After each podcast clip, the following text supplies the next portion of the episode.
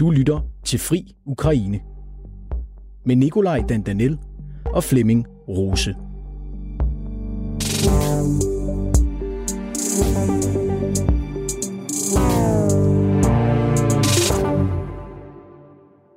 Velkommen til Fri Ukraine, afsnit et hundrede og syv. Mit navn er Nikolaj Dandanel. Jeg er journalist her på Frihedsbrevet, og ved min side sidder chefredaktør Flemming Rose. Velkommen til. Tak skal du have, Nikolaj. I dag der skal vi tale om et interview, der i talende stund har et hundrede og otteoghalvfems millioner seere. Marginalt flere, end der lytter til Fri Ukraine.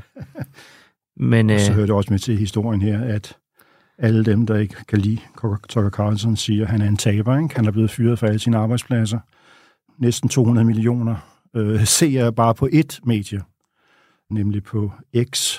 Må jeg bare minde om, at C N N på en hverdag har et gennemsnitligt seertal på omkring fem hundrede og halvtreds tusind. Ja, men nu handler det jo ikke om at have mange lyttere for os. Det handler om at have de rigtige, og det er jeg sikker på, at, at vi har. Men vi skal rigtig nok tale om det her Tucker Carlson-interview med Vladimir Putin. Og indledningsvis, Flemming, er det et gode eller et onde, at det interview findes? Jamen, det er hverken det ene eller det andet, synes jeg. Altså, man kan have et hundrede og sytten forskellige øh holdninger til det der, og det ene kan være lige så godt som det andet.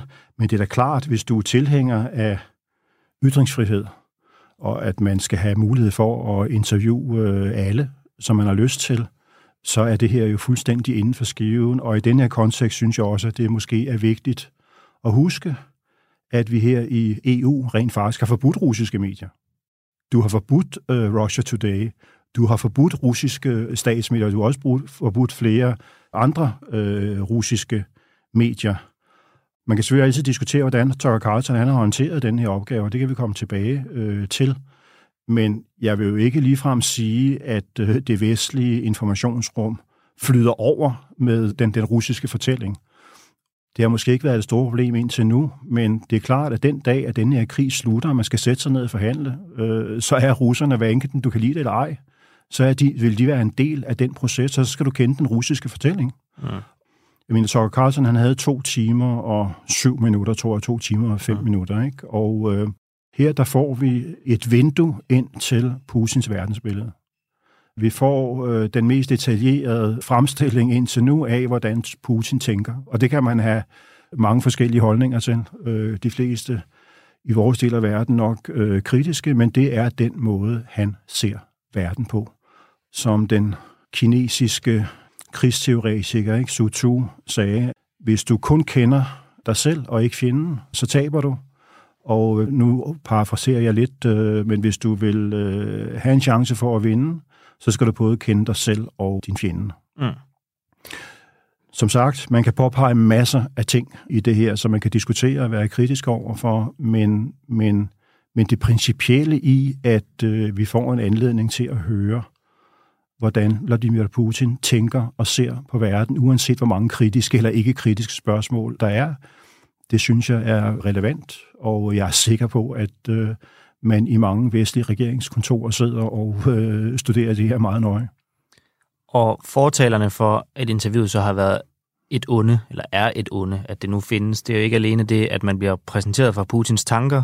De er jo blevet fremlagt tidligere i taler øh, og så videre.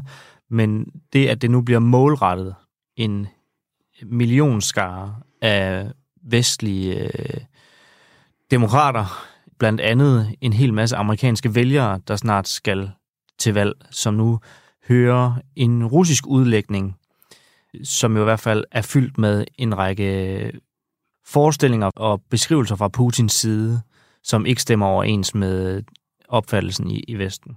Det er rigtigt, men tror du, at, at de ting, som vi hører fra vores egne eliter, at de stemmer overensstemmelse med, at de er overensstemmelse med øh, virkeligheden? Mm. Det, som, det, det, det, som jeg lidt synes er problemet her, øh, Nikolaj, jeg, jeg kan sagtens følge din logik, men det er, at man ser på vestlige borgere som små børn. Tror man ikke, at vi kan tænke selv? Tror man ikke, at vi selv har mulighed for at tilegne os information og, og, og, og finde ud af, om det ene eller det andet, den ene eller anden påstand i Putins interview er rigtigt eller forkert? Mm. Altså, hvorfor, hvorfor, hvorfor skal vi have sådan nogle børnehavelærere, øh, propagandister kan man kalde dem, i vores egne rækker, som skal fortælle os, hvad vi må se, og hvad vi ikke må se, og hvad vi må læse, og hvad vi ikke må læse. Mm. Det er da utroligt patroniserende og krænkende, synes jeg, for almindelige mennesker. Lad dem endelig sige at vi, og, og mene, hvad de vil, men at folk ikke selv skal have lov til, at, at, at man er bange for, at de bliver ført bag lyset, at de bliver trukket ved næsen og ikke kan selv, finde, selv kan finde ud af, hvordan verden hænger sammen. Mm. Det, det er jo på en måde meget det, vi, diskuter, det, vi, det, vi netop kritiserer autoritære lande for. Mm. At de tager deres egne borgers fratager dem retten til selv at orientere sig i, i verden og, og selv finde kritiske kilder og stille kritiske spørgsmål. Jeg synes, man skal øh, forsøge at leve op til det, man selv prædiker. Også i de tilfælde, hvor, hvor det måske ikke helt flugter med det, man selv mener, øh, tænker og føler. Mm. Det, det får kritik for, det er jo også, at det er et kritisk interview. Eller det er i hvert fald... Altså, det er jo egentlig bare propaganda forklædt som et kritisk interview, der videregiver russisk propaganda nu til store dele af Vesten, som blandt andet bliver... ledt til at tro, at hvis bare amerikanerne stopper støtten til Ukraine, så er enden på krigen meget nært forekommende. Jo, men hvad er så det næste spørgsmål?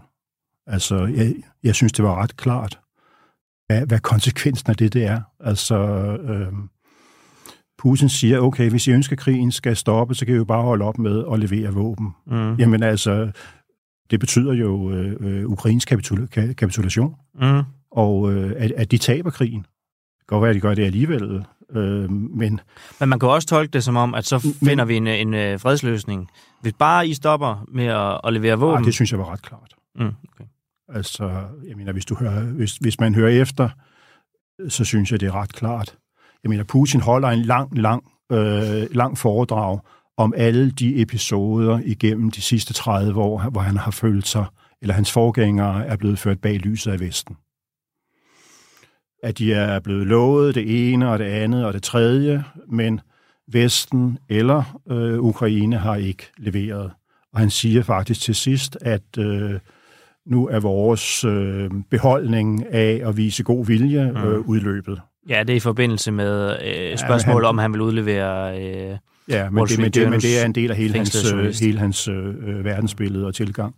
Så jeg, kan, jeg, jeg hører det som, at sådan som Putin ser det, mm.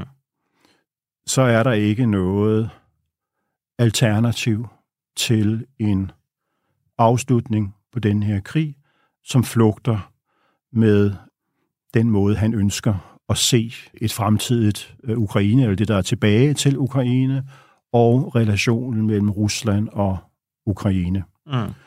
Det synes jeg var, øh, var ret klart. Noget andet er så, han siger, at jeg er parat til at sætte mig ned og forhandle. Men det, han er parat til at sætte sig ned og forhandle om, det er jo en fred på sine præmisser.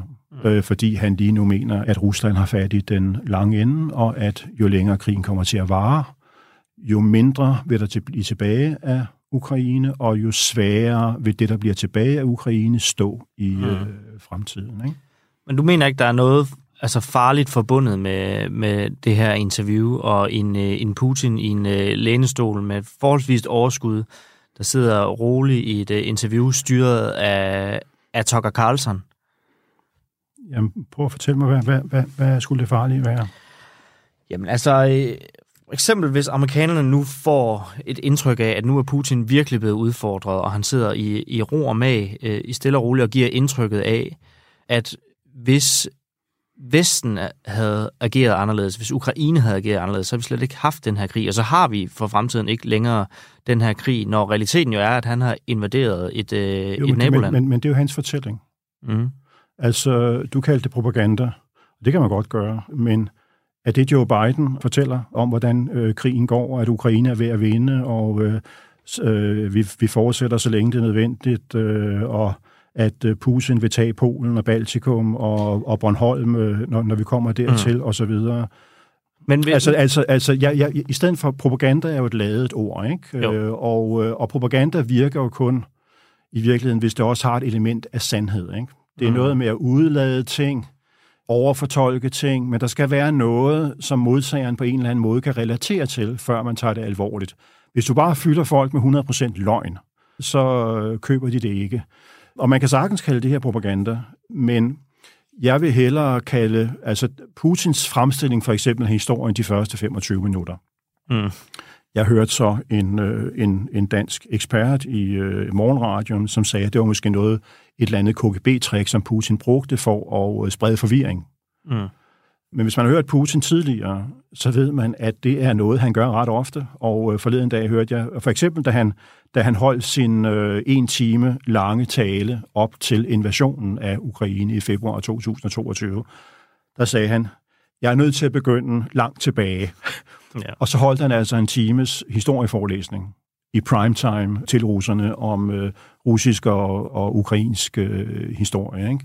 Det er jo jeg, en, jeg, jeg, enhver journalist mareridt. Fuldstændig, og Tucker forsøgte faktisk et par gange. Mm. Men han vidste ikke rigtig, hvad han skulle stille op, ikke? Og han sagde også selv bagefter, jeg troede, det var en filibuster, som mm. jo er en, teknik, tak, tak, en taktik, man kan bruge i øh, senatet, hvor man rent faktisk kan være på talerstolen, så længe man har lyst til, mm. for at udsætte øh, vedtagelsen eller afstemningen om, om, om det ene eller det andet. Ikke? Og der er eksempler i historien på, at der er senatorer, der har snakket i, øh, i otteogfyrre timer eller sådan noget. Vi ser det jo også i danske samråd, hvor at partimedlemmer af dem, som er indkaldt til samråd, faktisk tager ordet Og, og stiller nogle ret åbenlyse spørgsmål, som der er nemmere at svare på, men tænker, så tager de tiden ja. fra samrådet, ikke at sammenligne derover, men, øh, men altså, ja. i teorien kan det jo godt øh, fungere. Ja.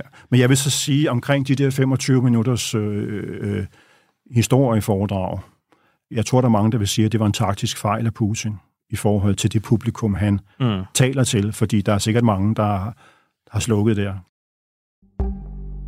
Tak fordi du lyttede til dette uddrag af Fri Ukraine.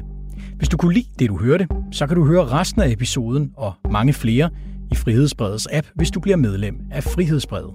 Som en lille bonus får du her en rabatkode, der giver dig den første måned til halv pris. Du skal bare bruge koden Ukraine, når du opretter dig på frihedsbrevet punktum d k.